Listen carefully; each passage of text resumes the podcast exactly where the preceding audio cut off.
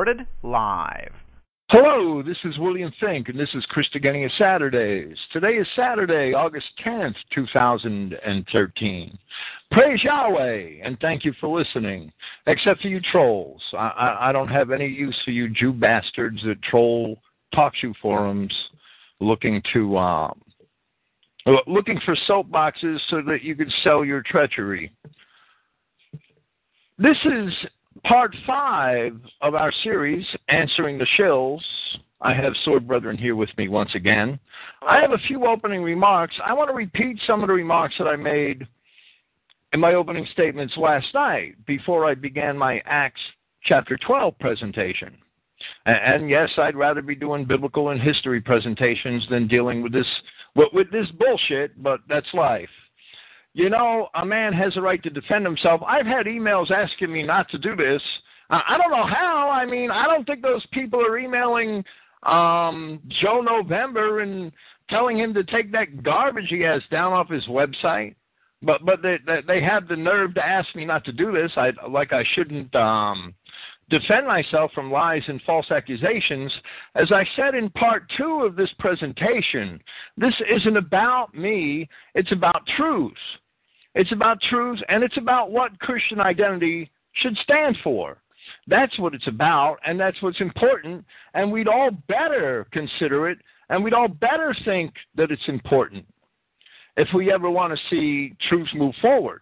That, that's the way it is. I, I mean, it, it absolutely amazes me that identity Christians can sit and pontificate over crypto-Jews who polluted the Catholic Church, or crypto-Jews who snuck in to, to, to um, create things like the Bullinger and the Schofield Bibles.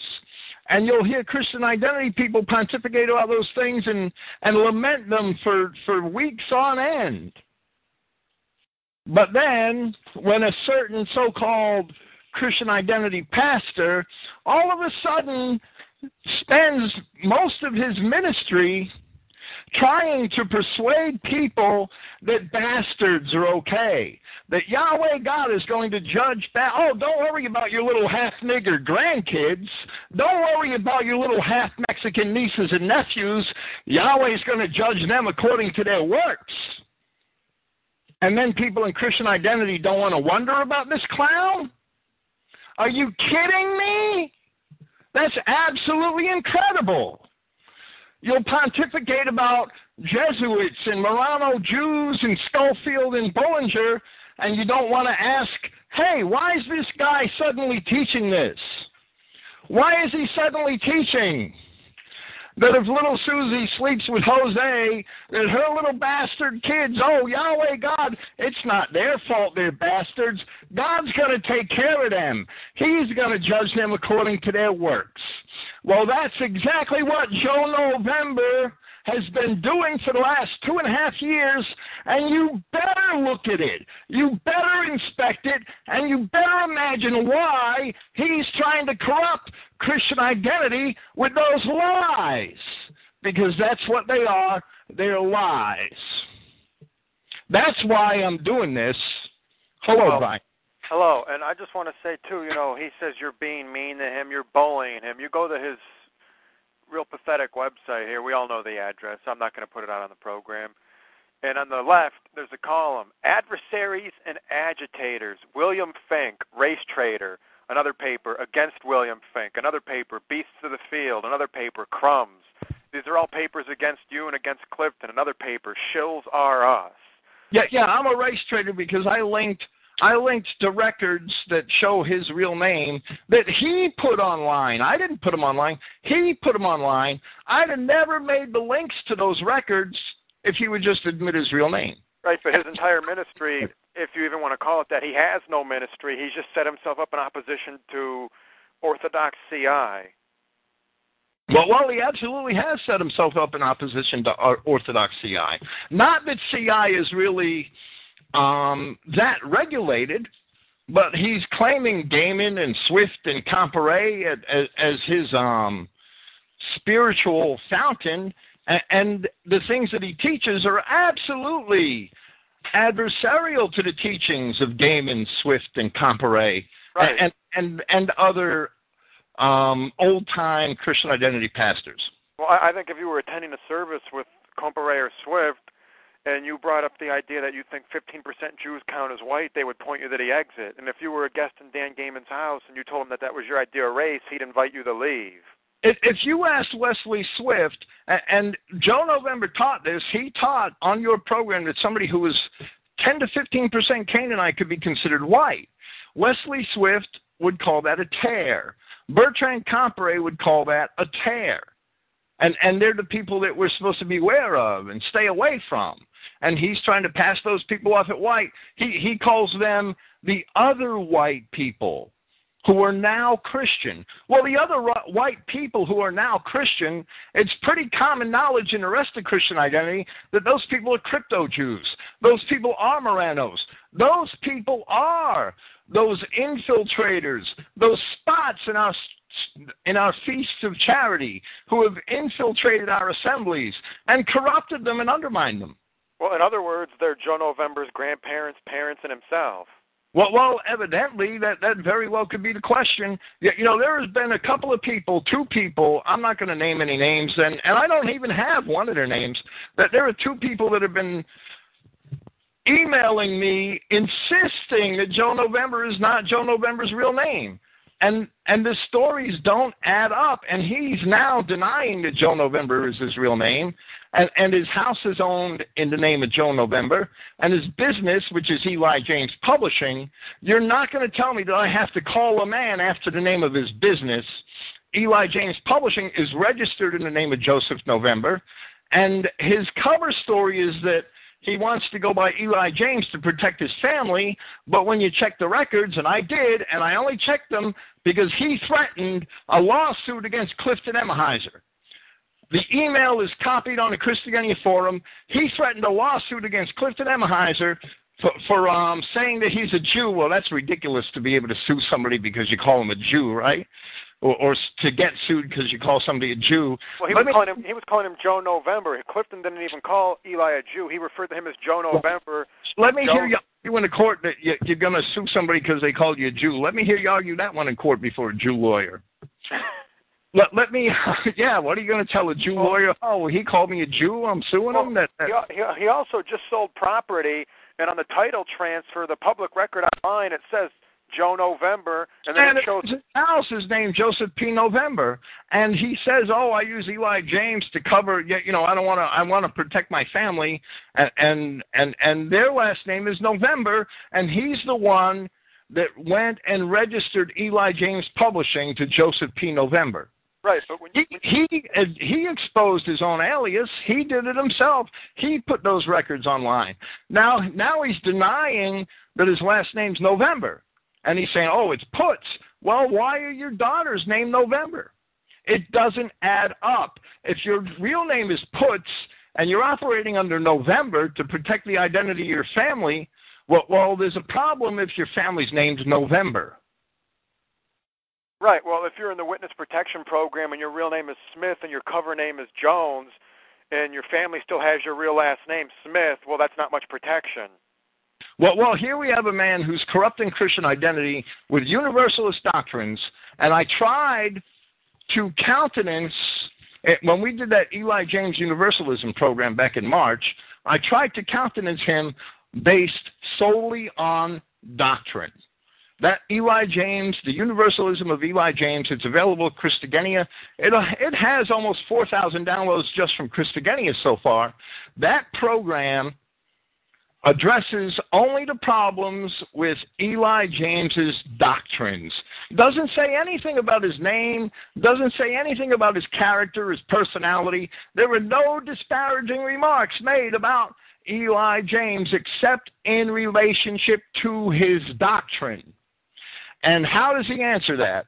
He answers that with twenty-one pages of William Fink, master of Talmudic deception, and, and twenty-one pages of lies about me. And that's how he answered it. Rather than addressing the points of doctrine that we raised in that paper, he came out with a twenty-one page slander of me that had nothing at all to do with any of the issues that we raised. And the issues are How and where in Scripture does Yahweh judge bastards based on their works? Bastards are bastards. Bastards will never enter the congregation of Yahweh. They don't stand in judgment. They go to the lake of fire because they are gathered up with all things which offend. And I just listened today. I just listened to, to the two C line series that I did with Eli James back in two thousand nine. And anybody could go listen to parts one and two. Uh, anybody could go listen to all thirty-five parts.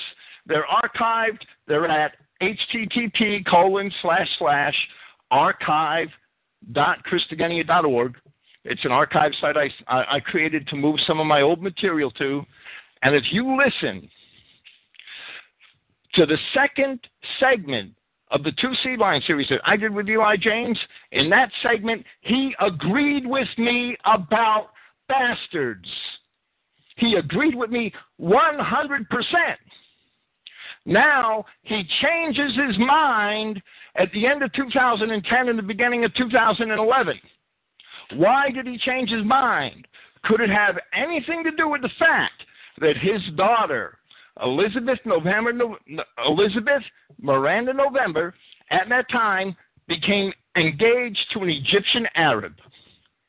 Could that have anything to do with Eli James's change of mind and his change of teaching on bastards?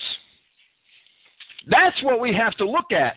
We have to look, when a man is teaching a heresy, why he's teaching the heresy.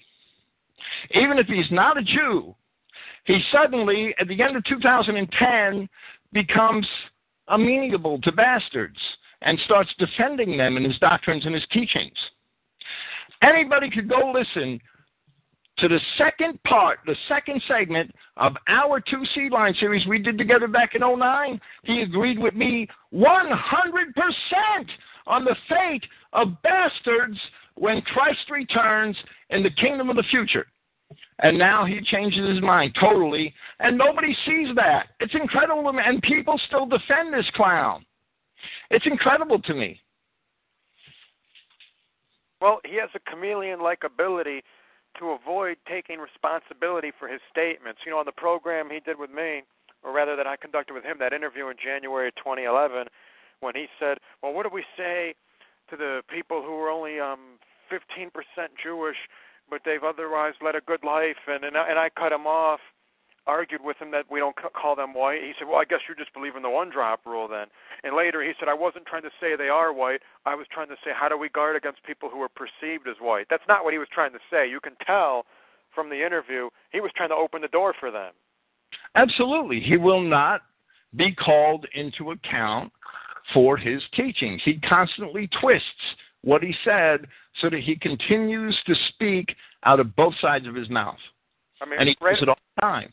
Anybody who had any doubts, after hearing that interview I conducted with him, everybody basically should have dropped him like a hot potato.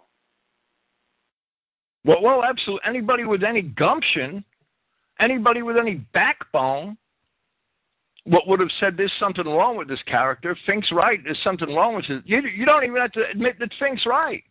The hell with Fink.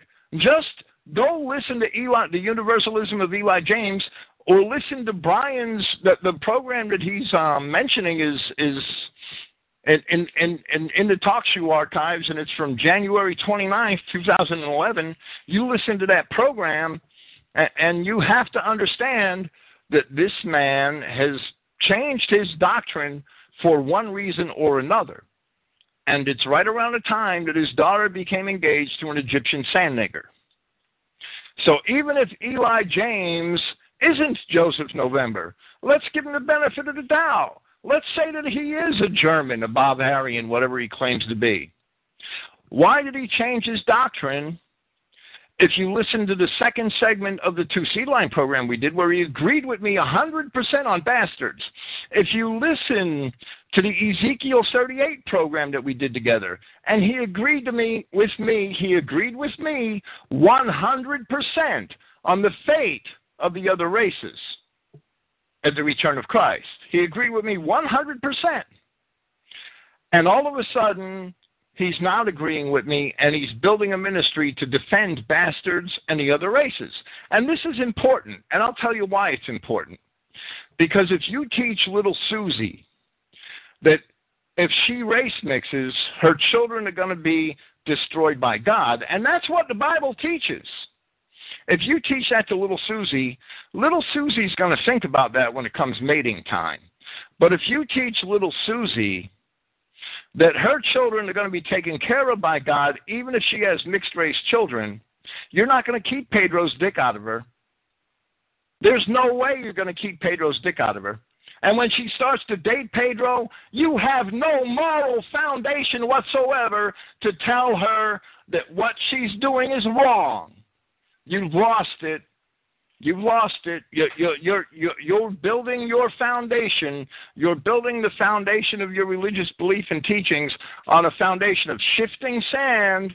As soon as you break that biblical precept on race, as soon as you start to create gray areas there, it's a, it, it's, it's a slippery slope, and you're going straight down the pits to hell. Well, That's what remember, Eli's rationale was that we can't offend the Gentile, British, Anglo-Israelite people and the conservative white people, and we need to appeal to them to build a viable political... Not to hell with those people. We don't negotiate the Word of God. We don't compromise the Word of God. Right. But he, I, he well, say something. Eli's, Eli's approach has not worked whatsoever. Right. It has whatsoever. His rationale, he never had a major dispute in terms of doctrine with you. He had a dispute that Bill's doctrine will offend people that I want to appeal to to build a political movement. Well, well, that was his original rationale, yeah. While his daughter was marrying an, an Egyptian sand nigger, he, he came up with this rationale, right? So he, he thinks we should weaken the message to appeal to lukewarm losers who prefer the wide road.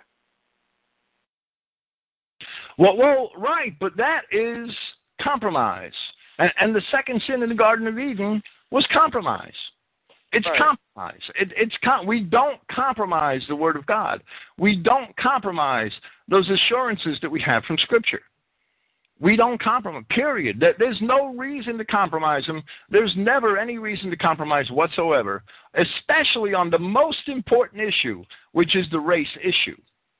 Compromising on a race issue is basically blasphemy of the Holy Spirit, because the children of Israel have an everlasting command that they should be a separate people.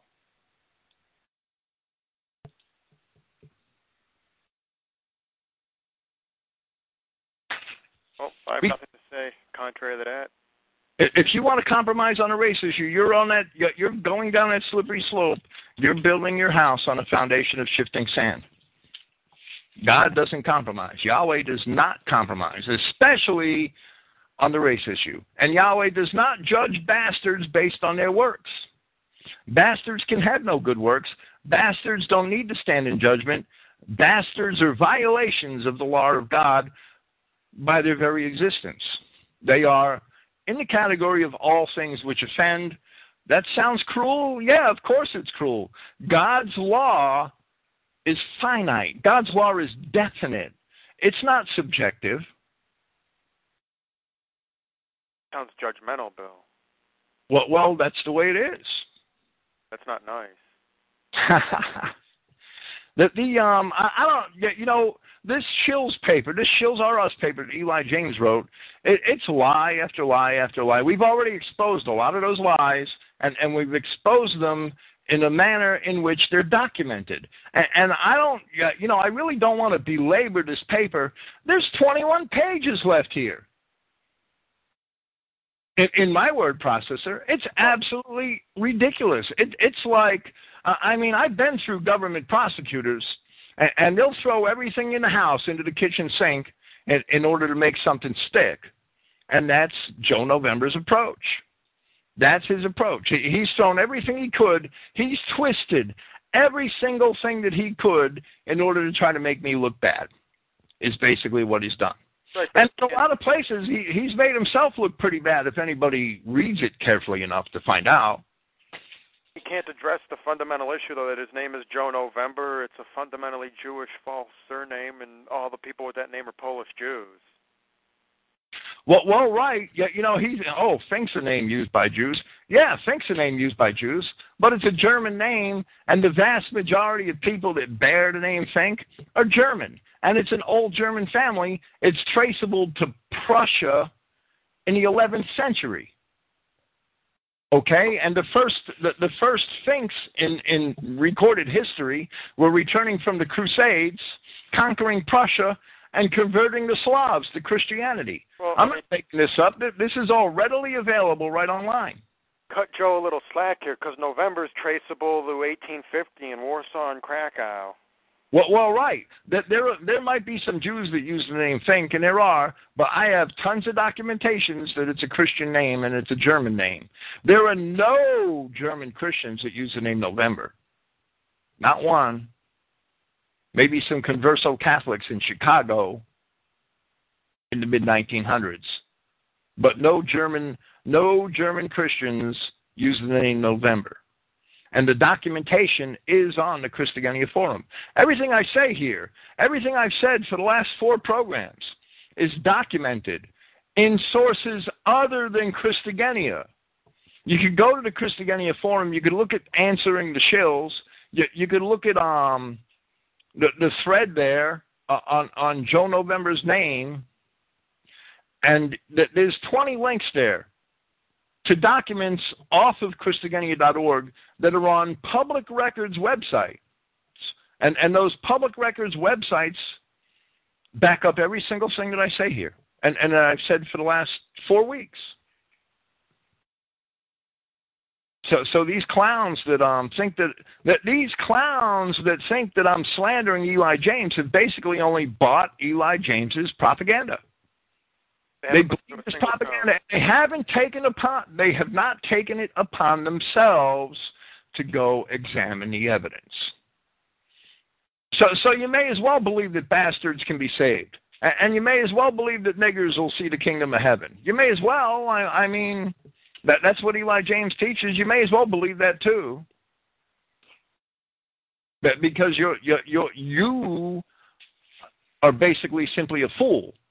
I beg people to check out the things that I say. I beg people to go to the Bible and the concordances and, and, and follow behind me. I don't want followers. I, I want peers.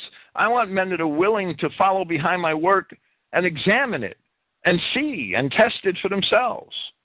I, I don't want people to simply believe me because I ran my mouth. Joe November, he, he wants to prove to you by reading documents online that he's not Joe November? That's a joke.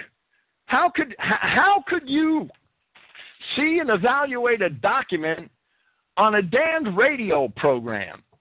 Now, if he if he scanned these documents in high resolution scans and posted them on his website, you know, I had some fool, and this is a total fool. I had some fool pop into the Christogenea chat server today, this morning. I wasn't here. I, I was off doing something. I, I was off on some chore. And, and he put in the query in, into the chat, and he left. And the query was, Bill, have you seen the data from the website twenty-three and me concerning Eli James? And, and he left, right? He wanted me to get that message, and I got it. Well, you know what? There is no data concerning Eli James from the website twenty-three and me. I'll tell you why there's no data. For months, Joe November swore that he would post the data that he got from twenty-three and me on his website. And what does he do? He types out a paragraph and puts that on his website. That's not the data. I'm sorry, that's not the data. And if you buy that, you're a damned idiot. You're an idiot if you buy that. Now, if he scanned high-resolution documents and posted them on his website, well, then he could claim that's the data. That he could claim is the data. The original documents, the original report. That's the data. But, you know, it's not the data. If I, if I sit here and tell you what I say my birth certificate reads, that ain't proving a damn thing. Oh, you can read it. You can, you can. He, He sends out an email claiming his name is Putz, and there were two links in the email. The first link was to a, a website that has family crests. The second link was to a town on, on, in, in Baden that he says is in Bavaria, and it's in Baden, and you found that out, Brian. And and, and so what on Google Maps? Well, yeah, let, well, let me let me read that real quick. Can I read from his email? Sure, go ahead.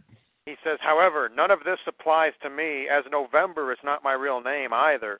It looks as though Fink and Emahiser jumped the gun. They should have dug deeper into my past before issuing this obvious hit piece. My real surname is Putz. Here's the family crest. w w w dot house of names dot com slash... What how does that prove? Anybody could pull a name out of thin air and go find the family request and put a, the family crest and put a link to it and right. say that's me. What does that prove? I that's was born... I'm sorry, go on.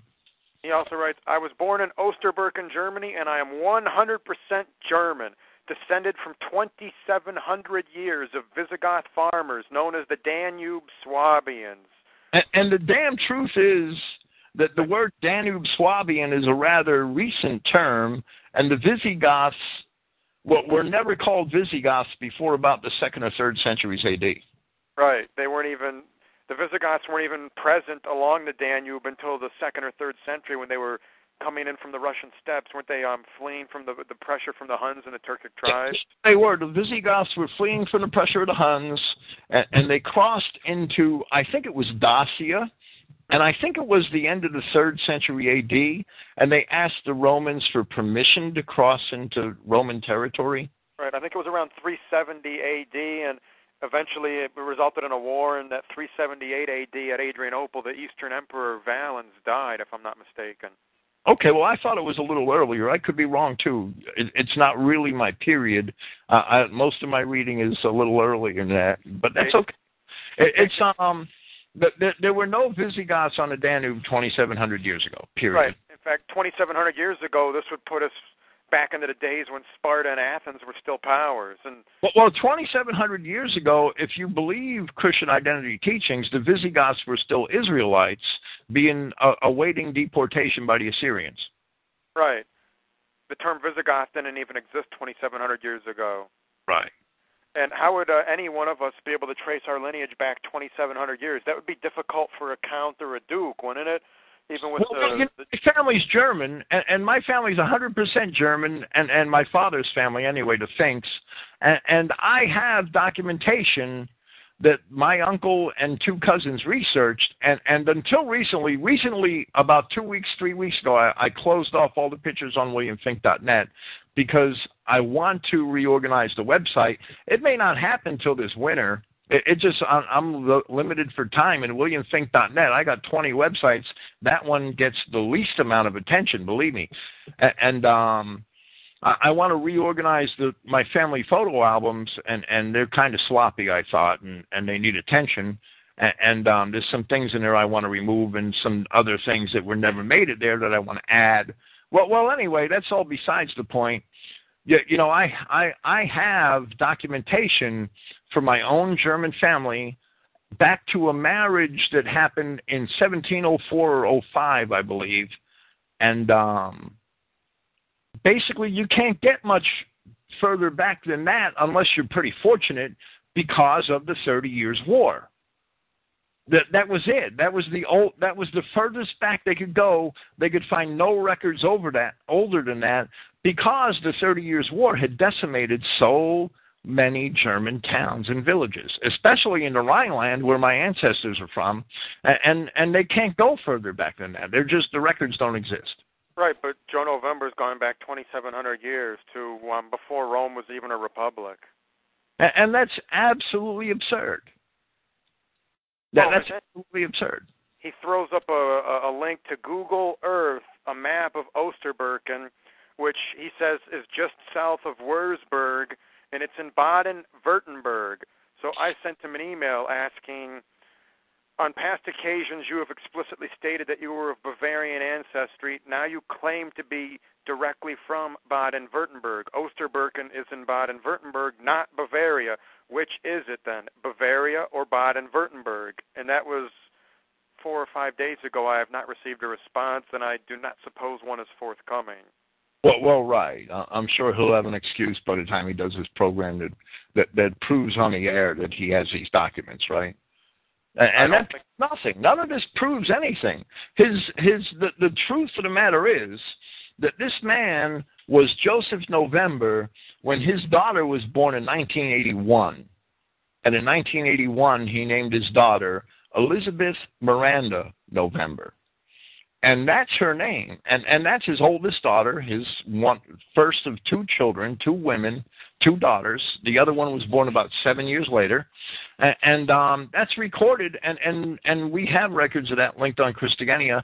We we can re, we link that right to her own wedding page at our wedding dot com. So, so and, and I did that for one reason. I did that. I did that for only one reason. I did that because Joe November told Don Brown that Clifton Emahiser was was opening himself up to a lawsuit. That's why I did that. If he'd just keep his mouth shut with his lies and his threats, his Egyptian daughter, his, I'm sorry, his daughter being a race mixer and married to an Egyptian husband, wouldn't be linked at Christogenea right now. It wouldn't be there. I would have never done the research. And there are pictures right there on that page. And I just put the link in the Talkshoe chat. The Christogenea people know where to find it. I just put the link in the Talkshoe chat. And there are pictures right there on that page. Eli James's daughter, Elizabeth Miranda November, and there's a link to her wedding site right there on that page. And you could see her sand nigger husband right there on that page. And her name's November. And she says that her father's name is Joseph P. November. And, and they're connected in many ways in documents linked on that website. This is irrefutable evidence that in nineteen eighty-one, his name was November. Now, like I said, we have an obligation. We have a responsibility to know who our teachers are. The Apostle John told us to examine every spirit to know whether or not it's from Yahweh. Now, you know, I put a lot of trust in Eli James, and I enjoyed working with him for two years. I did It's No Lie. But when he started to go left on the race issue, I had to keep a straight course. When he made a left-hand turn on the race issue and he pushed that to the foreground, I had to maintain a straight course.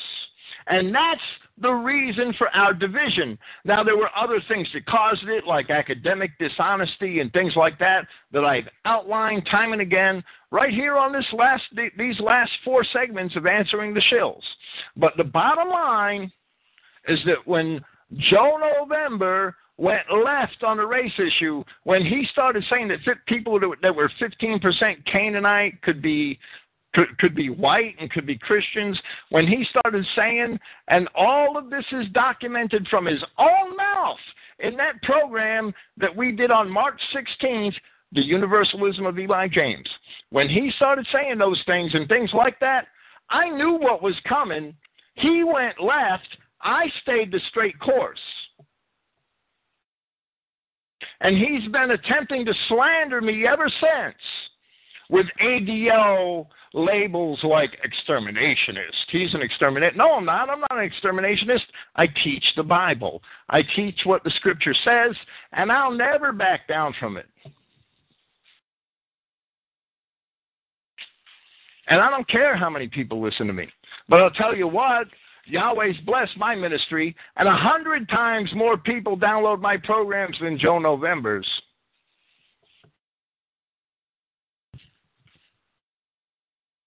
Well, I've noticed a lot of people have been quick to judge us. We're beating up on Eli. We're not being fair. Oh, I called Eli on the phone, and he said he doesn't believe that. He clarified remarks. You can't get down a, you, um, I don't believe you should be given the leeway or the latitude to get on a program, proclaim that fifteen percent Canaanite counts as white. You proclaim that on a program that's archived and preserved for all time. There are fifty people listening in. Two or three hundred download it in the first couple of days. And then one person wants you to clarify, so you think that you can just change the record with a private phone call that the world isn't privy to. What you say yeah, on no, a program is what...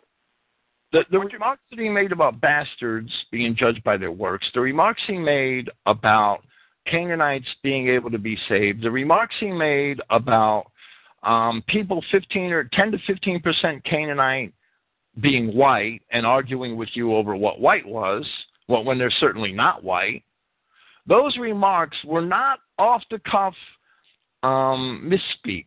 They weren't. Those remarks were all calculated remarks. Go and, and, and if people go listen to that program where we played five of his tapes, they were all calculated remarks. When he told Jose on Republic Radio, the Mexican, that he could be a Christian, when he told Jose that God wants all the races to work together and, and that we get that from Scripture, that was a calculated remark. That wasn't any off-the-cuff slip-up. I've made slip-ups and corrected myself immediately. We've all made slip-ups. But those were calculated remarks. Now, if I do a Friday night Bible presentation, I type all my notes out so that I could post them online. I don't have to type them all out. I could just make a list of bullet points and never post my, my, my remarks online. But when I do my Friday night Bible presentations, my Bible commentaries, all my notes are posted freely online as soon as the program's posted on Christogenea dot org. And I do it that way on purpose because I'm serious about my Bible teaching. I'm not going to make off-the-cuff remarks. Now, I'm a man. I could make a mistake. But everything in my Bible commentaries that I post online at Christogenea, everything there is calculated. There's things that I mean to say. And if I screw up, it's on me.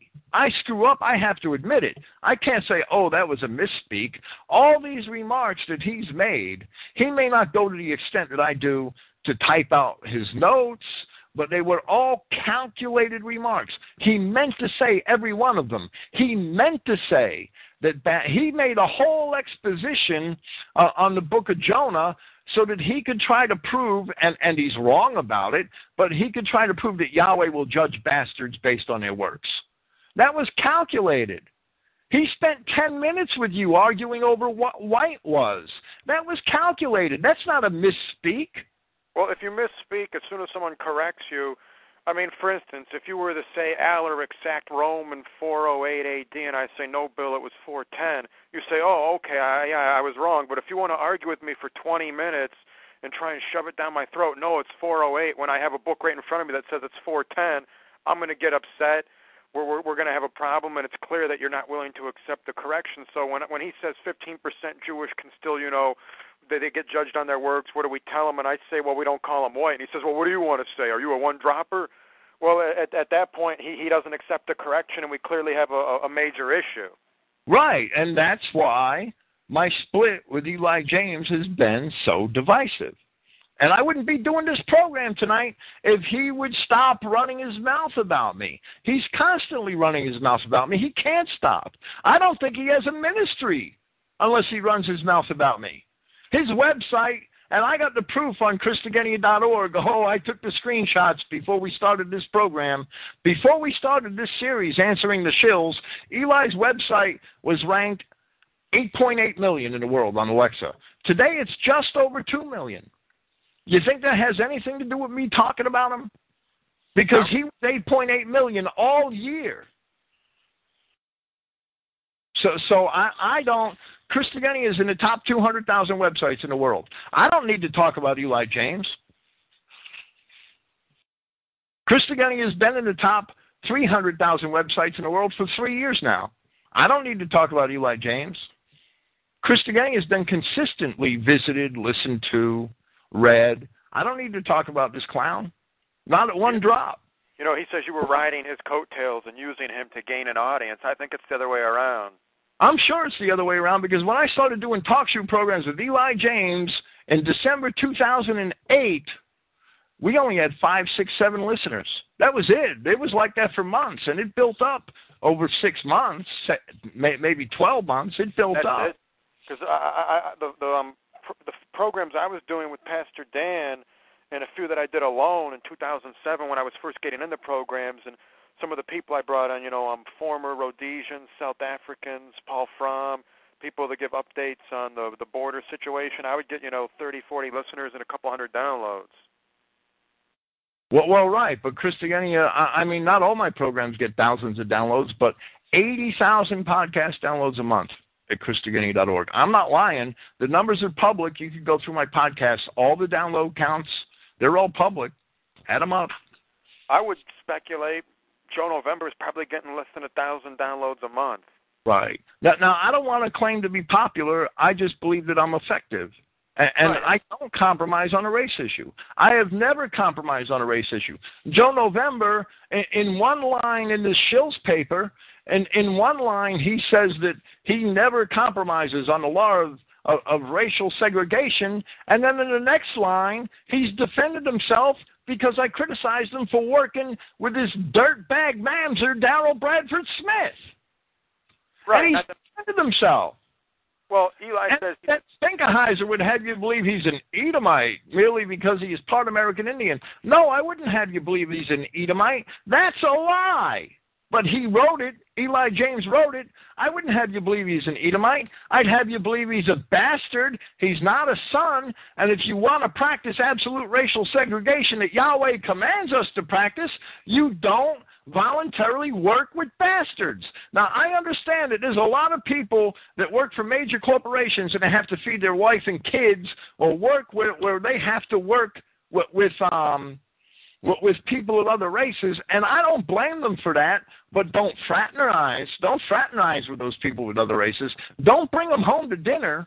Don't go out and drink with them. Don't do that. I would never, I would never want you to do any of that. But if you've got to work next to one for, for eight hours or whatever here and there, that, that's part of life. We're all caught up in the system. But Eli James is supposed to be a Christian identity pastor and set the example, and here he is in this paper making excuses because he went on a program and tried to preach the gospel to niggers. He didn't try to convert them. I never said he tried to convert them. He accused me of that. I never said that, but he preached it to them. Well, he was casting his pearls before swine. And here he is defending his going on a program with this anti-racist, admitted anti-homophobic Daryl Bradford Smith, who's a damn mamzer. He's a mamzer, and everything he stands for is contrary to Christian identity. Why would you go on his program? Well, you know, Bill, Eli claims he's for absolute racial segregation, but then he's okay with redefining what constitutes white. So he, he says that, you know, we'll all be separate, but at the same time, someone who's fifteen percent Jewish counts as white, so they can swim in the white-only pool. They can marry the, the people from the white neighborhood. They can live in the white neighborhood because they're white enough. Yeah, right. Well, well, that white enough is a slippery slope, and it, wide is the path to destruction. Straight is the gate to righteousness. That's the way it is. Right, now, so, I've gone on programs with people that I've regretted going on programs with, but I've admitted it. I've been Charlie Giuliani. I went on his program. He looked white to me. He's Italian. He looked white. And and, and he, he's an anti-Zionist, and, and he talks, he, he says, you know, anti-Semitic things. He makes anti-Semitic statements. And, and I thought he was awake at least halfway on a racial, racial issue, so I went on his program. The guy turned out to be a dirtbag. I probably shouldn't have gone on his program, and I admit that. It's still posted at Christogenea, but I admit if I had to do it again, I wouldn't give the dirtbag the time of day. But I admit that is a mistake. I have no problem admitting that, I, and that's the that, that's the way it is. But it, it, Eli James went on these programs, and he's still defending his presence on these programs to this very day. Why? I would never, I would never go on a program with somebody of another race. I did a program a few years ago. I did a program with Susie Subi. Now, she's a nice woman, and, and she's kind of um. sort of racially aware, and, and she does some things I don't like, but I went on this program with her, and, and the program has twenty-three thousand plus downloads on Christogenea because I thought it was a very good program to introduce people to Christian identity with, and, and it has been pretty effective, and it's gotten a lot of downloads. Well, well um, she invited me back to her program about two months after that. It may have been a month after that. And I told her, okay, Susie, I'll do another program with you.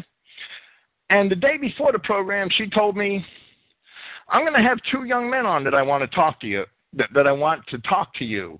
And I said, oh, yeah, okay, I'll do that. And she said, one of them's black. And I said, what? And she said, one of them's black. And I said, well, Susie, I'm glad you told me now, because if I detected a nigger on a program, I would hang up immediately. I'm never going to do a, nigger, a program with a nigger. And she got offended. And I said, Susie, to me, Negroes do not have credibility as people, and I'm not going to give it to them. I'm not going to go into their homes or do a program with them or fraternize with them and give them credibility as people. To me, they're animals. She didn't understand that. We never did another program together. Right, and furthermore, some of these programs, when we're sitting here discussing, you know, the Revelation or the, the letters of Paul, they take on the form of a church service, and I consider the, the Bible programs or the origins of scriptural sources and manuscripts, I consider them religious services. Well, well you, you know, where two or three of you are gathered in my name, there I am in the midst of you. Well, well, he can't be there with the nigger.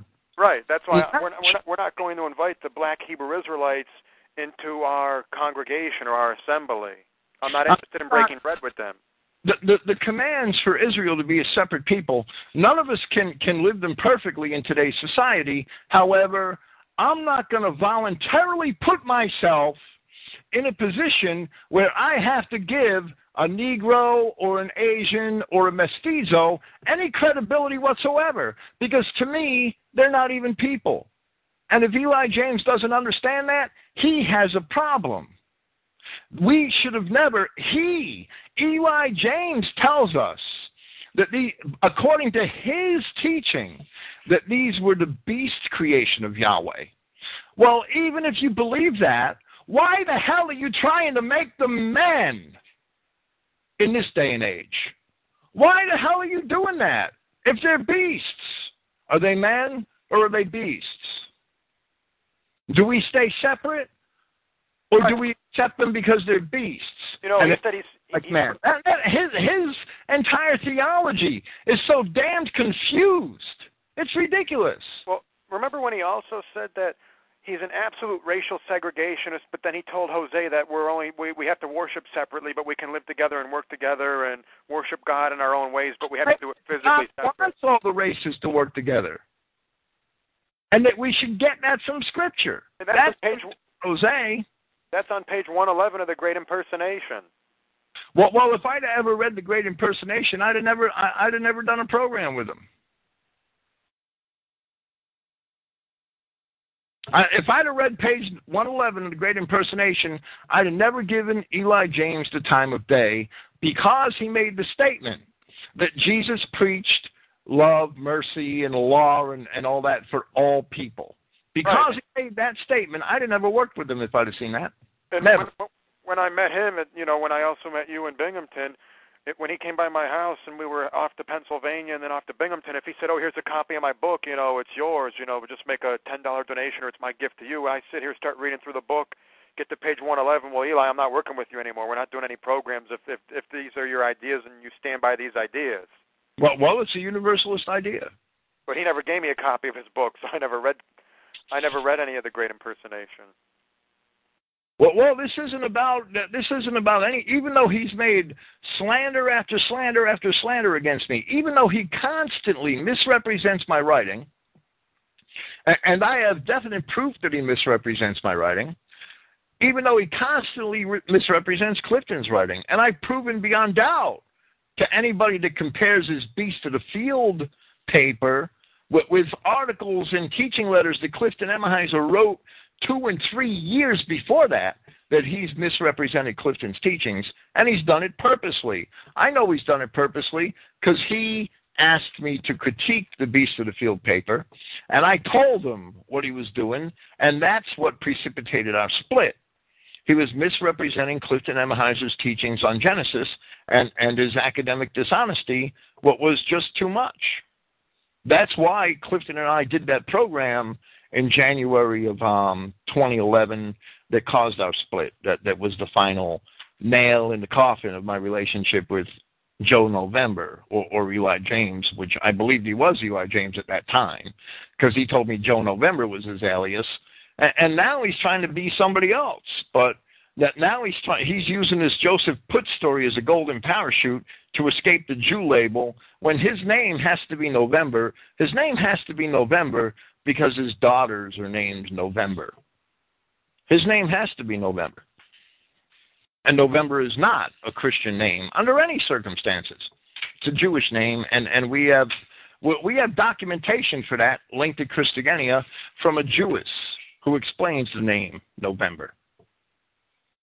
So take it or leave it. If you want to believe his name's Putz, if I were to believe his name's Putz, he would have to present me with the actual court orders that allowed him to change his name prior to nineteen eighty-one. Right, so the name changed from Joseph November to, or Joseph Putz to Joseph November. Right, because Joseph November is his legal name. Right. The man that owns his house is named Joseph P. November. The man that sired his daughters is named Joseph P. P. November. The man who sells and, and does his real estate transactions is named Joseph P. November. And the man that owns Eli James Publishing is named Joseph P. November. Right. All those are publicly available internet records. So if you want to sell your vehicle to me and we go down to the title bureau, the transfer title, and you put my name on there as the recipient, and you want to sign off using the name Joe Smith, that's not going to fly because that's not your legal name. Absolutely not. You, you can't transfer title of property. So he's transferred title of property under the name Joe November. That's his name. That's his legal name. I wouldn't even be arguing about his name. His daughter and her Egyptian husband wouldn't be posted on Christogenea if he didn't keep denying it. And if he if he had addressed our Universalism of Eli James podcast solely on the biblical issues without attacking me personally, then I wouldn't I wouldn't be here at all. We'd be doing something more constructive. Right, but we, all he has is, you know, Jewry one oh one. Clifton's a senile, demented old man. You're a an upset, nasty, mean bully and a killer trying to justify murdering that poor, helpless inmate. You lied about your record. Eli never knew you had a record. Eli associates, though, um, from his own mouth, that gentleman in Pennsylvania, Robert Martin, who went to prison. Eli told me he had a felony drug rap. You know, when, when Eli first told me that the man was doing eight to nine years in prison on gun charges, I said, well, what, what was the problem? Eli said, oh, he was a felon. He couldn't own a gun.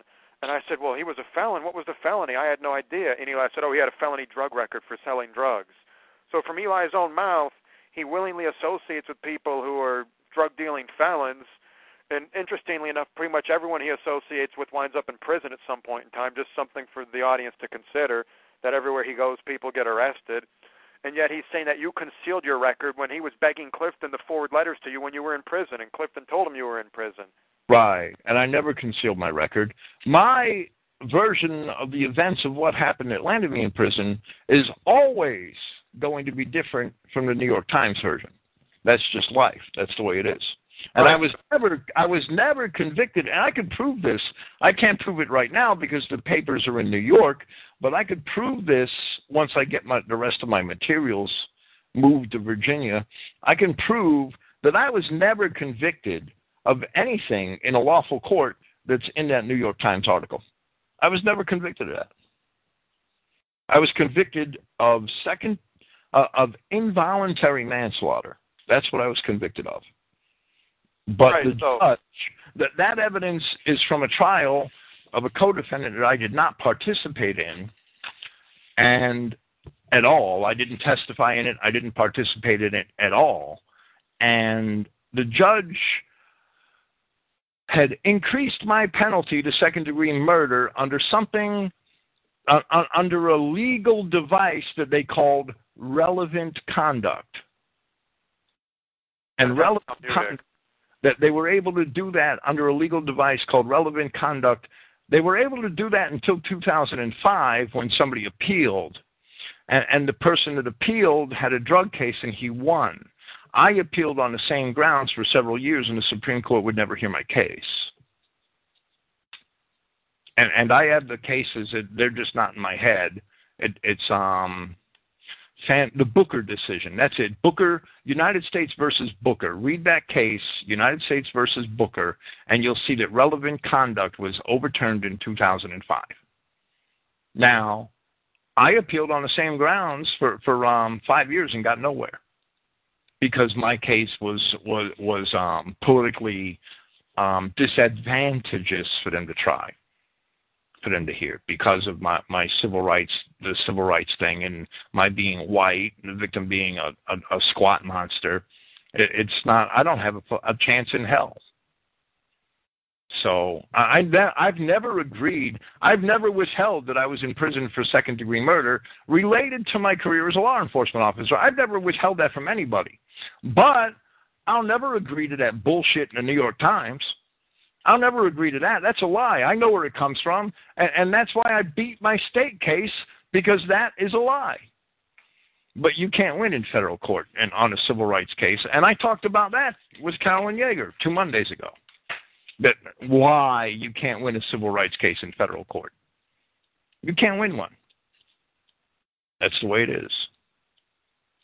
So I've, I've never concealed what I was in prison for. Eli James, or Joe November, is just a damn liar. He's a liar over and over and over again. All he does is lie. He runs his mouth. He's lying. There's a hundred lies in this Schultz paper. I'm not lying. I could go through every one of them. In fact, this Schills paper, it, it might take me till the end of September. We haven't scratched half of it. I'm going to answer the whole thing in the Christogenea Forum. In its entirety, it will be answered in the Christogenea Forum. And, and people can read it and, and, and find out for themselves. But I've already proven in the last four episodes that he's lied dozens of times about me. Purposely. He does it purposely. Well, the straw man is basically his go-to tool. He is the king of straw man. That's his main argument technique. That's his main tactic. He can't debate anything you or Clifton raise.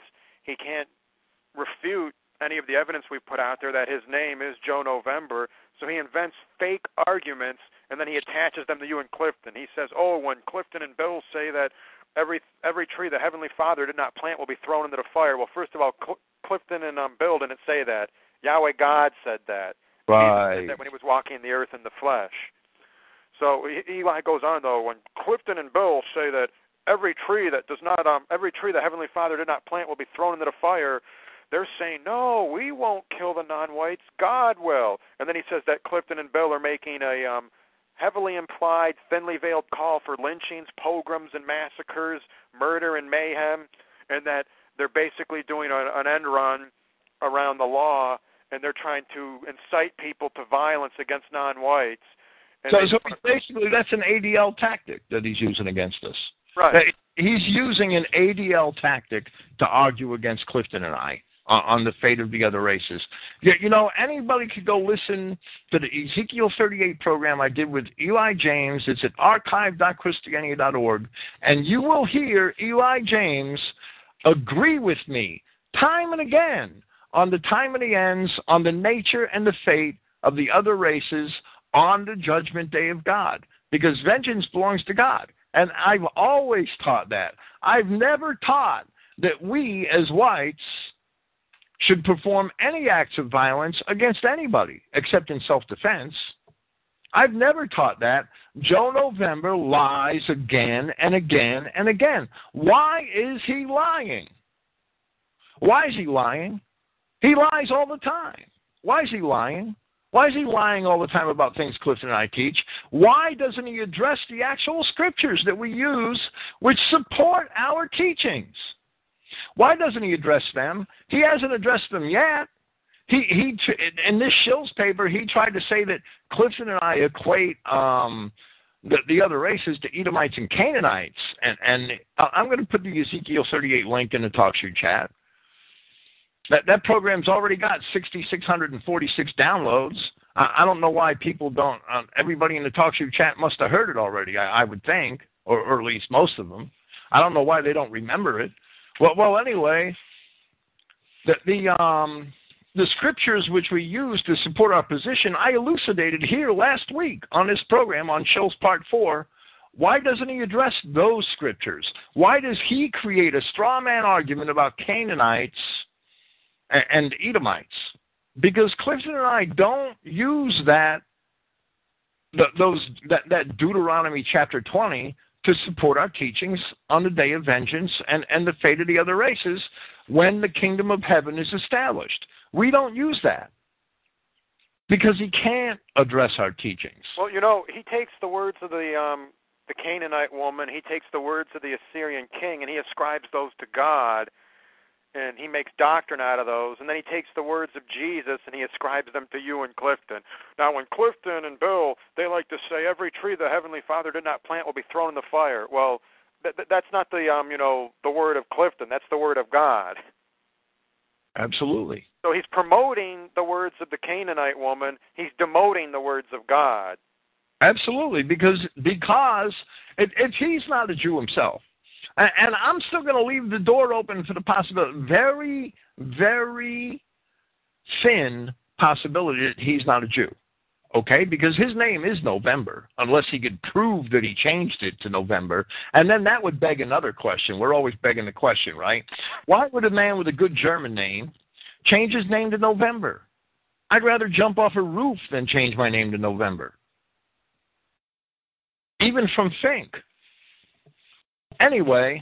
Right, even if your name were Putz, and, and every yid in New York City is going to laugh and make fun of you. I, I'd rather they laugh and make fun of me. I'm not changing my name to November.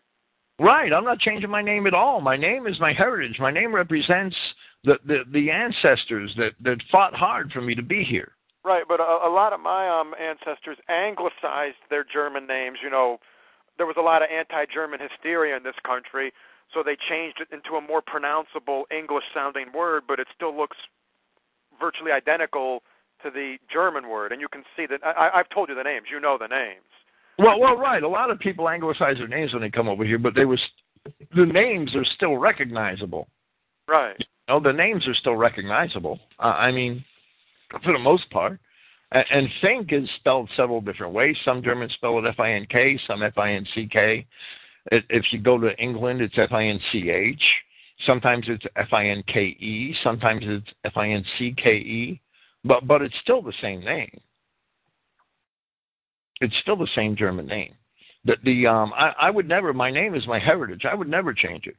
Right, but Under- you don't get off the boat and your name is Franz Krupp, and now you're in America, so you change it to Franz October. Yeah, right. If I change my name, to me, it's like spitting in the face.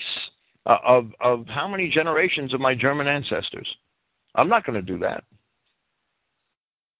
And, and he supposedly changed his name to November and then named his daughters November.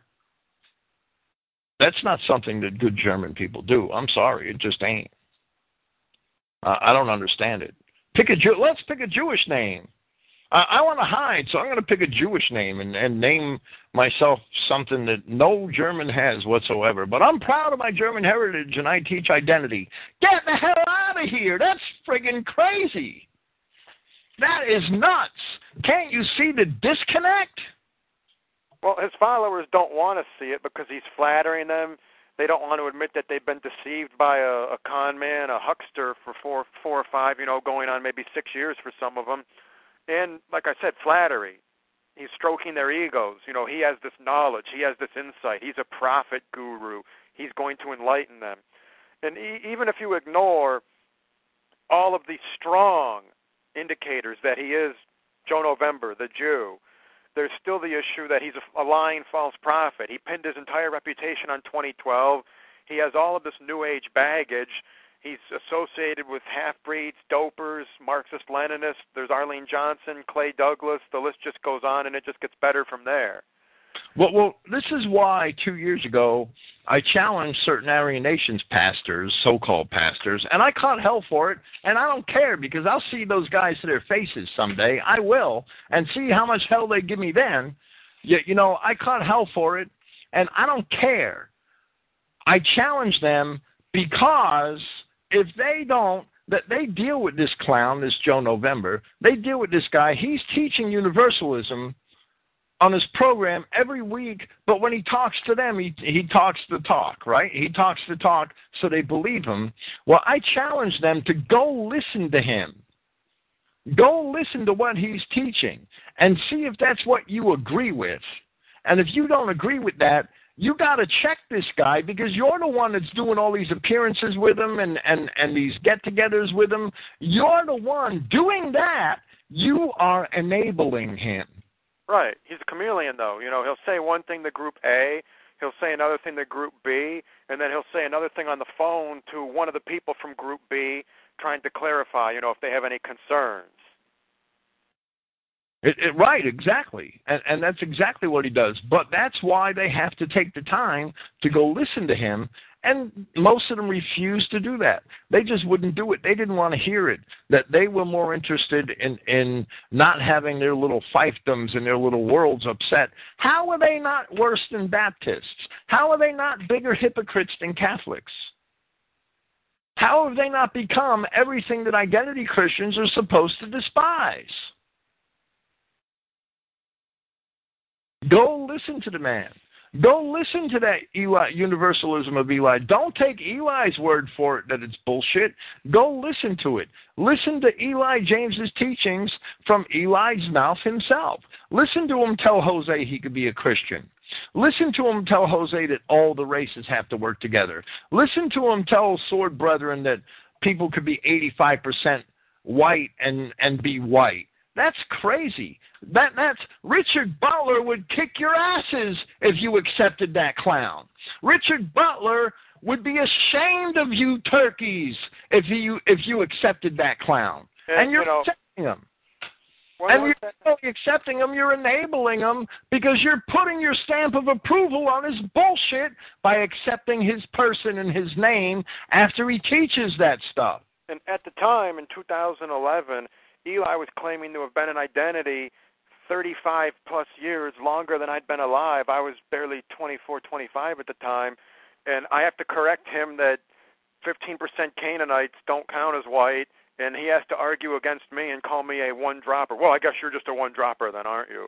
We have to be one-droppers because one drop of polluted blood, and you're no longer kind after kind. Well, it's, it's not an... Sir, you're not kind after kind. You're a violation of the Word of God, and we you know, can't he, accept you. He tries to put it on me, though, that I'm a one-dropper. It's not that I'm a one-dropper. It's that God is the one-dropper, and I'm following the law. God is the one-dropper, because a bastard shall never enter the congregation of Yahweh, period. That's the law. November can't deal with that, though. No, he can't, because evidently there's something back there in his genealogy that puts him in that ten to fifteen percent range. The proof is in his name. And maybe the, it's even higher than that. He's just getting the door open. He figures if he can get the door open for fifteen percenters, pretty soon we'll have half-breeds. Why not? Uh, I mean, you, you know, Clifton Emahiser saw the handwriting on the wall when I split with Eli.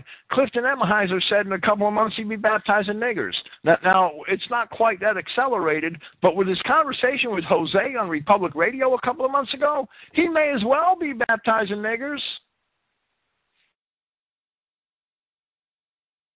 He may as well be. I don't want people to believe me. I just want people to go listen to those programs. They're linked at Christogenea. They're linked in the forum. They're in the in, in the Christian Identity Directions section of the Christogenea Forum under Answering the Shills. Go listen to the words from Eli James's mouth himself and right. Judge him by the things that he says. If they're only willing to, if they're only willing or able to listen to one program, they need to listen to the one we did back in March, where we had clips from his own shows. And if they're willing to listen to two, I would humbly suggest the second one be the interview I conducted with him in January of twenty eleven. Right, absolutely.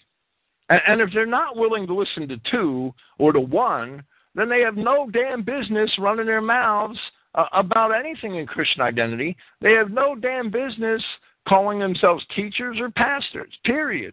Right. If they'll spend three hours reading his Crumbs paper, or they'll spend four hours listening to his twenty twelve marathon, or however long he was rambling for, but they won't spend an hour and a half to listen to a program where something as important and foundational as his universalism is being exposed for the world to see, well, then they're a crud. They're a clown.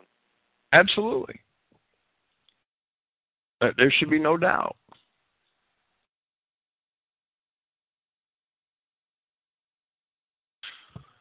Well, this is going to be the last segment of the series for now, because I'm not, you know, if he continues with his slanders and, and if he continues with his his um, personal attacks against me, uh, I may just decide to have a part six of Answering the Shows or a part seven. But the entire paper that he has on his website, um, Shills Are Us, I will answer it. I will answer the balance of it over the course of the next month on the Christogenea Forum. I have the next four or five pages answered already, and, and hopefully I'll post them this week. Monday morning, I'm leaving for um, Panama City. I got to spend most of tomorrow packing. So well, we we need to get out of here for, for, a, for, for a week and go relax, and, and I'll probably be writing an editorial and, and, and planning my next programs when I'm down there. So it's not really a vacation, right?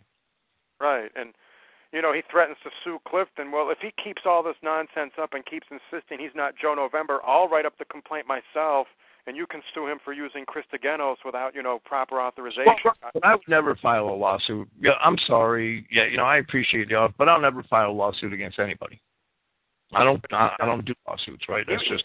He wants to sue Clifton for calling him Joe November. Well, what's Clifton supposed to call him? The first time he wrote to him, it was under the name Joe November. Absolutely. So, so his his denial that his name is November is ridiculous, and, and the bottom line is that um, it, it's ridiculous. It, it's ridiculous in the face of all of the documentation that we've offered. It's ridiculous. The documentation is there. The links are on Christogenea because he keeps denying what his name is.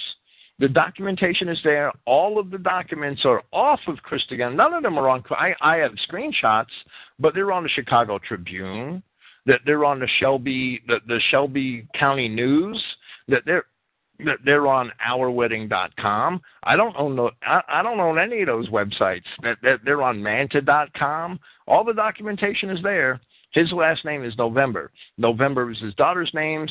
November owns his house. November is married to his wife. November is the the um, principal of his business. His name is November.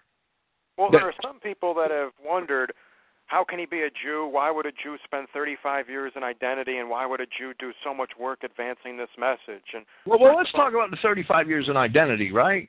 But right. Because he is Pastor Eli James, then some identity church should have ordained him as pastor when he was Eli James. But he was writing to Clifton and to Don Elmore, and, and the documentation is on Christogenea as Joseph November in two thousand four. Right, so if he's been around for, let's say, thirty-five years, who did he associate with in nineteen seventy-eight? Who brought him into this? I, I vaguely recall, I, I don't know what program it was, but I may start listening to programs. He mentioned that he was with the Swift congregation out in Southern California, if I'm not mistaken. I, I, I recall well, that. Because um, Wesley Swift died in nineteen seventy. Right, so that doesn't work. Not at all. Well, did his congregation continue on, though? Were there any um, heirs? Did his widow continue on that ministry? Well, well, she continued his mail ministry. I, I mean, she was mailing prisoners up until she died. And so, I, I mean, the last email, the, the last... mailing I got from Lorraine Swift was probably July or August two thousand five, maybe September. She died in November. Right, but nobody really knows Eli from the eighties, right? I mean, Posse Comitatus, Covenant Sword, Arm of the Lord. There are no major identity factions from the eighties that can say, oh, yeah, he hung with us, he's a good guy. He's not on the, he's not on the radar in the eighties, as far as I can tell. The the only person that could answer that, as far as I know, is is um is Jim Wickstrom. You, you know, I know, and, and Clifton actually did, I think, correspond with Joseph November as early as the very late nineties, but it was right. the very late nineties. That now I think Clifton told me that. I don't quite remember, and. um Well, well, I'm not going to do. I, I hope not to do a show's part six, so I may not be able to answer that with any um, certainty whatsoever. But I think Clifton remembered him from the late nineties. But but only Jim Wickstrom. He's the only guy I know that could answer that. I do know people personally, and, and several of them that were in Bill Gale's congregation, and none of them knew Eli James from Bill Gale's con- congregation. But I don't know anybody, and I knew people that were. Um, members of Comparet's congregations in Bible studies, and, and I actually knew a couple in Montana, but my, my connection to um, Jean Snyder, Jean Snyder passed a year before I got out of prison. She died, and, and um, bless her soul. And I'm not in contact with her husband, but, but Jean Snyder, she she talked about a lot of old identity people to me, and I she never mentioned Eli James, right, or Joe November. Um, I believe Eli first appeared on the scene either in the very late nineties or the early two thousands with that Ecclesiastical Council for the Restoration of Covenant Israel. Now, now when when an Eli James first wrote me, I had asked everybody I knew in, in Christian identity, the few people that I was corresponding with, um, besides Clifton, and, and none of them had ever heard of him. So... And I had to rely on Ralph Daigle's word that, that he was a straight guy, right? That that he was straight up. I had to take Ralph Daigle's word for it, basically. But that's okay. It, it's um, it is what it is. What happened happened. I can't work with the man. He suddenly. I, I have the proof in the podcasts that the the two seed line part two program that we did and the Ezekiel thirty-eight program that we did. He agreed with me during those programs on the nature and the destiny of the other races, of the non-Adamic races. He agreed with me totally. He didn't argue with me at all about it. And and um, it, it's listen to those and listen to him now, and it's two different people. And I'm sure if I went back and listened to more of our old podcasts, because we did about two hundred podcasts together, I would find time and time and time again that he agreed with me on the fate of the other races, and, and and maybe not always on the origin of the other races, but a beast is a beast. A beast that's a beast in Genesis is sure as hell not a man in Revelation. That is a Canaanite, that, that's a Jewish merchant's bait and switch. That That's the store that sells you the twenty-seven inch T V for two hundred dollars, and when you go inside, that they're sold out of them, but they have a a, a twenty-one inch T V for four hundred dollars that you can have. Right, that, so Canaanites are somehow different from Edomites. Right. That, that's a bait and switch. Now, now I also have proof in, um, and, and I presented this here a few weeks ago, this proof in Comparet's paper, The Gathering of the Tares, that Bertrand Comparet agrees with Clifton Emahiser and I on the fate of the other races at the day of judgment in the day of Yahweh, in, in the day of his. He agrees with us one hundred percent, and he does not agree with Eli James. Eli James has been lying about that. So, and, and that, that, that I, I mean... That's in Comparet's Gathering of the Tares. I have the tape on Christogenea dot org. You can listen to it from Comparet's own mouth.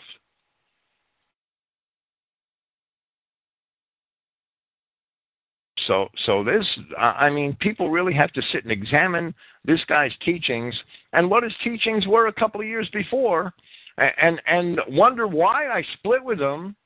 And I had damn good reason to split with him if you listen to his podcast, if you listen to the podcast we pointed out. And I'm I'm not, you know, what is Christian identity?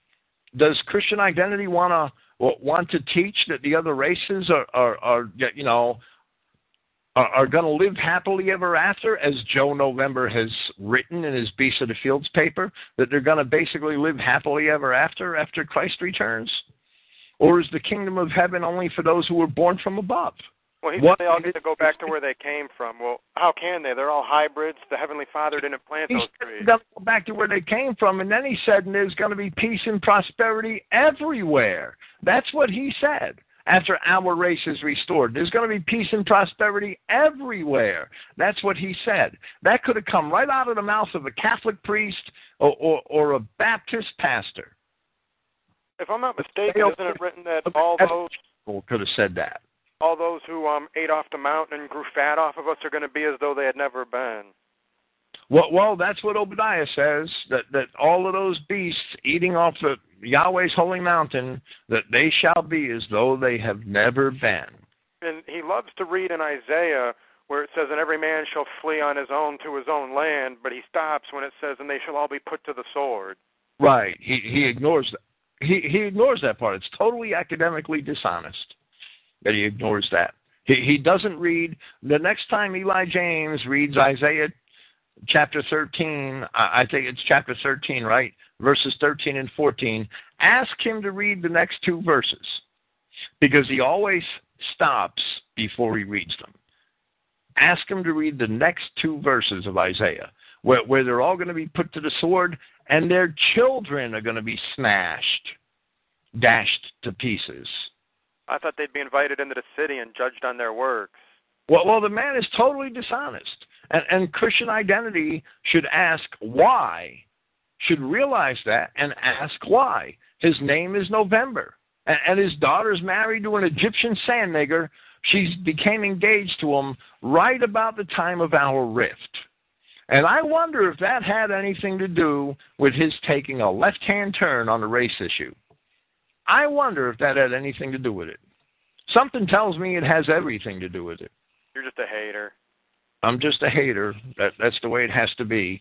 Hater's well, well hate, hate. Is love. Hate is love for God's original creation and, and for God's plan for Adamic man. That's what hate is. That's what proper Christian hate is. Hate is love.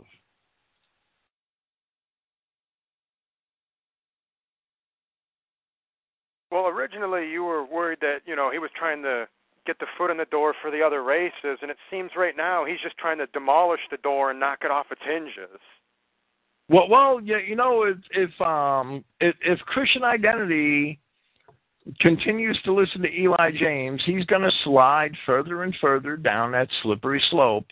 And if Christian identity allows Eli James to de- to define what Christian identity is, that then Christian identity shot. It's done. It's done. I'm not going to allow it. I'm never going to allow it.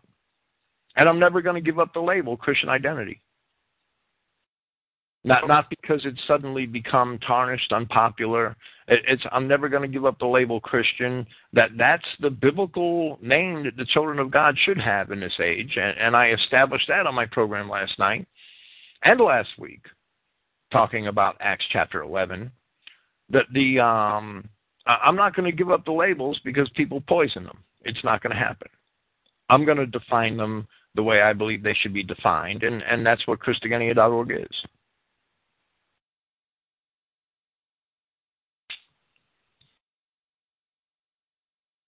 Well, at the heart of it, he's never answered the fundamental points we've raised. He's simply written, well, what, twenty-one pages here, fifty here, forty there. He's probably written close to two hundred pages now, simply slandering you and inventing straw man arguments against you and Clifton, but he's ignoring the fundamental points that we've raised over the last two years and more well, recently in the his, last six months. His Beast of the Field paper, his Crumbs paper, his Shills R Us paper, and his William Fink Race Trader paper, they're all pure garbage. They're all pure garbage, and none of them address two things. The first is the podcasts which supply us with the basis for accusing him of being a universalist. Those podcasts are summarized in our program, The Universalism of Eli James. He's never addressed any of those things. Never. Now, the second set of issues he has never addressed are the actual scriptures which Clifton and I use to teach the fate of the other races, the non-Adamic races, at the return of Christ. And, and you might think, well, you know, that don't matter until Christ returns, but I'm telling you, it has every bit of, of, of import to us today, because what we teach first reflects our beliefs on, on, on the um, the Word of God, but just as important to that, uh, as that is that what we teach is what future identity Christians are going to teach their children about race. And that's going to have a, a major um, impact on the mating decisions that they make later in life. Like I said, if little Susie believes her half-breed children are going to go back to Mexico and live happily ever after, as Eli James is teaching, then you're not going to keep Pedro's dick out of little Susie. That's just the way it is. That's the cold, hard truth. What if you want to teach the scripture that her children are going to the lake of fire? She may still mix, she may not, but at least she's been oh, properly okay. informed. At least she's been properly informed is right. And chances are she'll give that, if she's been taught that her whole life, if she's been really taught the scripture her whole life, chances are she won't be found with an Egyptian sand nigger when she gets married, like the daughter of Eli James is right now. And that, too, is just the cold, hard truth. What is Christian identity? How is Christian identity going to define itself? That's important. That's important. What we can't, what we can't drop this ball. What we can't drop this ball. We can't um, fudge the race issue. We can't do it. Not if we're going to be stand-up Christians. Not if we're going to be tried and true Christians. We can't compromise this issue. We can't teach that God is going to judge bastards based on their behavior. That's that. That's absolutely contrary to Scripture. It's not. He's not going to judge bastards based on their behavior. Bastards fall into the category of all things which offend, that are gathered up and thrown in the fire. That's just the cold, hard truth. And I explained that to Eli James. I explained it to Eli James in part two of our Two Seed Line series, and he couldn't contest it. He did not contest it at that time. Of course, at that time, it's possible that his daughter wasn't engaged to the Egyptian sand nigger yet, but he did not contest it at that time, and I cited all of the appropriate scriptures. Uh, I'm going to put a link to that program in, in the um, in the Christogenea chat.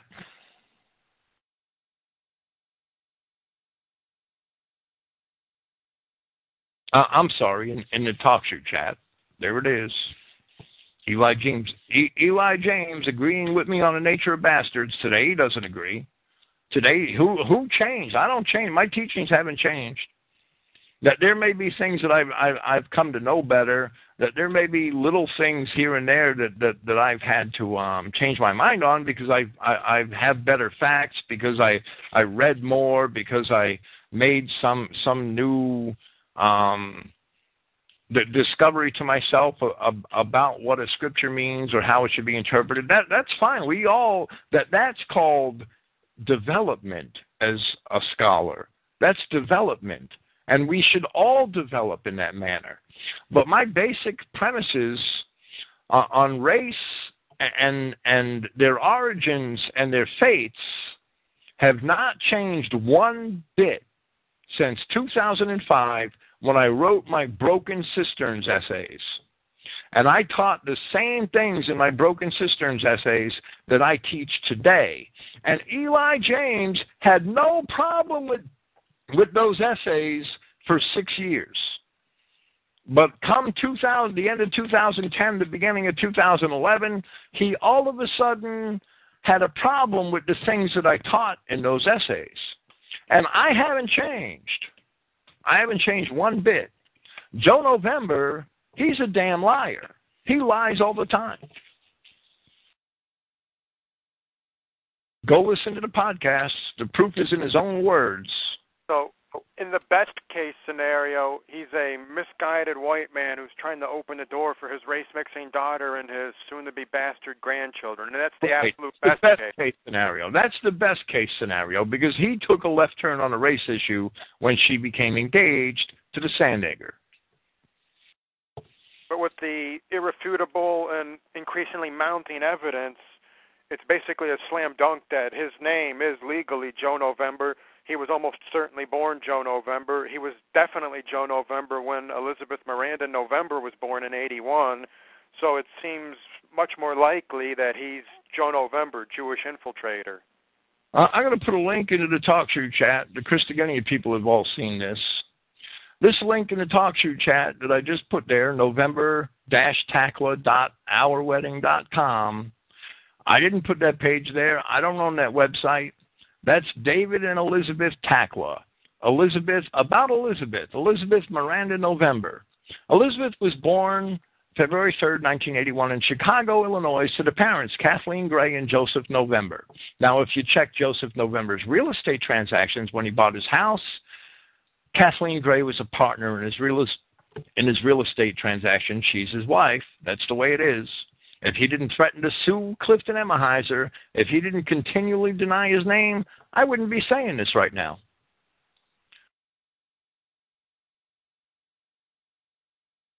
Kathleen Gray and Joseph November, who have been married over thirty-five years. Elizabeth is six years older than her only sibling, Stephanie. Stephanie is Stephanie November. That's the way it is. There's Elizabeth November, the daughter of Eli James, and her sand nigger husband. And, and apparently, apparently he has a lawyer on retainer, or a lawyer he deals with frequently. And, you know, I've only mentioned this once before in passing because, you know, I don't record my phone conversations with my friends, so You, you just have to take my word that this conversation took place right around the time when your split first occurred with Eli, when, when the um, cracks were starting to emerge. He knew I wanted to file a slander suit and get Lindstedt's website shut down, and he told me, Brian, I'm going to have my lawyer. He said, my lawyer. I'm going to have my lawyer call you. You give him all the details about Lindstedt, every all the information he'll need, and I'll, I'll take care of all the legal fees. My lawyer will file against Lindstedt. We'll get all of his stuff shut down, and you won't have to worry about him anymore. And that was about two weeks before we went on with that. Uh, well, it was a number of weeks before we did that January program where I interviewed him. And after that program, well, any talk about him paying for a legal case against Lindstedt, that just never came up again, and his lawyer never contacted me. So from my perspective, he was trying to bribe me. Well, well, it sounds like it to me that a Christian pastor should not have a lawyer. Right, but he didn't say, I'll have a lawyer contact you. He said, I'll have my lawyer. Right, he shouldn't have a lawyer on a, a real Christian pastor wouldn't have a lawyer on retainer. Uh, I mean, you might have a special um, business need, but, but then you should leave that lawyer in your business, right? I, I mean, and leave him there. You should never bring that into your in, into your ministry. That's disgraceful. From my perspective, though, he was basically reading between the lines. It was side with me in this issue with Bill, and I'll take care of you. Right. Yeah, right. Well, uh, I, I don't. Uh, I think he's been extremely dishonest ever since the beginning. I am going. We're we're not going to get to the rest of this um, Shills R Us paper. I am going to answer this paper in the Christogenea Forum. It, it's I, I I feel that I, I I'm obligated to do it, especially since I started it. Uh, I like since I started answering it. I, I I like to finish the things that I start, if Yahweh God wills it. Um. I didn't want to do these five podcasts answering the shills. I didn't want to do these at all. I'm compelled to, I was compelled to do them. My hand was forced. It was forced when Joe November posted Shills R Us on his website. When Joe November, and, and, and the proof is in the pudding, when Joe November posted William Fink Race Trader on his website, I never used my program as a platform to answer that. I never wrote anything in retaliation to it. I basically tried real hard to ignore it. When too many people were asking too many questions about things that Joe November was teaching, that's when I decided that that, that I should do, and, and Brian, you, you, you helped me, that I should do the Universalism of Eli James podcast. Now, even though he wrote William Fink Race Trader and and um, certain people like Fat Ass Alan Truitt helped distribute that paper, which is basically just a slander against me, even though that was done, I basically ignored it. I tried real hard to ignore it. And, and I when I did answer Joe November, it was only on the grounds of doctrine. If you listen to the March sixteenth, the Universalism of Eli James paper, it's all about the doctrine. None of it is about Eli James. None of it's about person, character. None of it. It's all about the doctrine. And he retaliated to my questioning his doctrine with twenty-one another twenty-one-page slander against me called Shills R Us. So here I am. He forced my hand. I don't like doing this. I don't like what I've done the last five weeks, but I feel that I had to do it. I had to answer his lies. We've answered a lot of them. There's a lot left. I'm not going to continue this series beyond this point unless I, I, I have a future compulsion to respond to him again. And I, I have to leave. That that ball's in his court. If he wants to stop, he could stop. But, you know, if he didn't write Shills Are Us, his daughter, a picture of his daughter and her sand nigger husband, because that's what he is, wouldn't be on the Christogenea Forum right now. And I do have the email exchange for anybody who wants to see it. If they want to see it, I'll make it available. When we were using D M C A complaints, well, I shouldn't say we because you weren't part of it, but, you know, we, myself, and others, to get Lindstedt sites shut down for copyright violations, Eli told me, I'm strapped for time, Brian, but if you drop the D M C A complaint, I can just put my name to it and submit it to the server, and we'll try and get more complaints piled on him until they shut him down yet again. So I spent about an hour or so, prepared up the complaint for him, sent it to him. He never did anything with it because you have to submit generally a copy of your driver's license, and you have to sign the complaint with your legal name. And he can't sign a complaint with a legal name under penalty of perjury, Eli James, because that's not his name. Right. Well, well, right. I, I mean, identity Christians who who accept the teachings of the man should know, and they have a right to know, but they also have an obligation. And, and this isn't true of identity Christians. It's true of all Christians. They have an obligation to examine who that man is and, and where he's coming from. They have an obligation to that. That that's why Paul had such um, numerous and, and, and basically strict instructions to Timothy in, in First Timothy chapter three on what the nature of pastors and bishops should be. You you have to make sure that they are upright, identifiable men who have raised their own families well, and, and, and that's the way it is. Now, we all have children that could go wrong, but we have to, in this day and age, we have to disown those children. How can you judge a man and his teachings and his character if he's concealed his family from you? With, with excuses about the Jews and the, the enemies. That's not Christian. That's not Christian at all. It is not Christian to hide if you're a pastor. It's not I Christian at all. That. He's not exactly concerned about the Jews, or else he would be using a different name.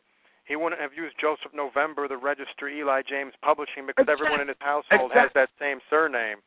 Exactly. Exactly. As a suspicious, paranoid individual, and just because you're paranoid, it doesn't mean they aren't out to get you. I would tend to suspect, as someone who's become increasingly suspicious of Mister November, that his actual motivation might be he doesn't want anyone stumbling across the wedding photos and seeing his Arab son-in-law. Well, well, absolutely.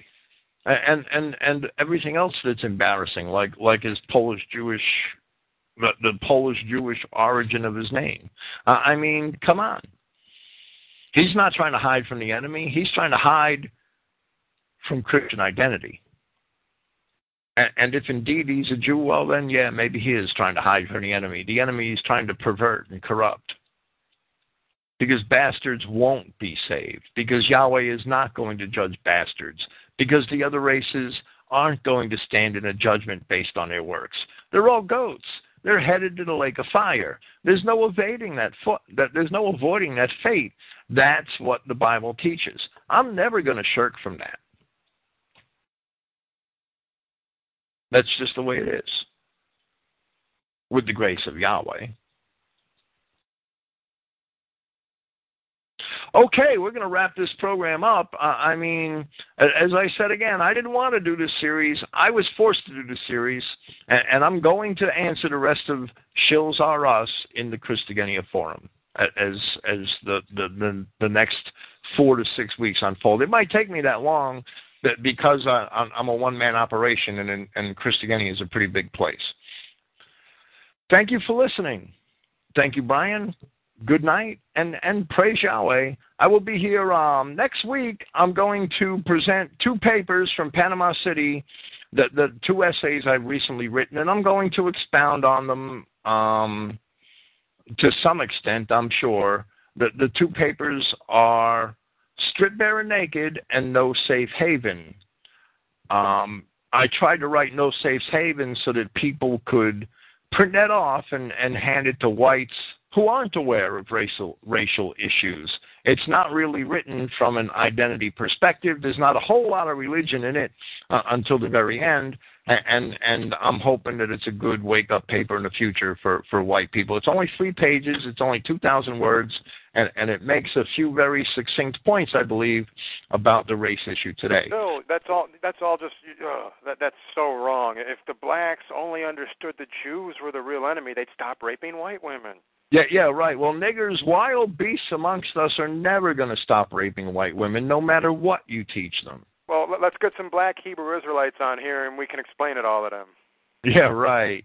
Okay, Brian, thanks for being here. Praise Yahweh. Thank you, everybody. Thank you. Yahweh bless. Uh, out Mark Downey and Pastors Mark Downey and Don Elmore are filling in for us next Saturday night. That should be a good program. Thank you, and good night. Praise Yahweh. Good night. Praise Yahweh.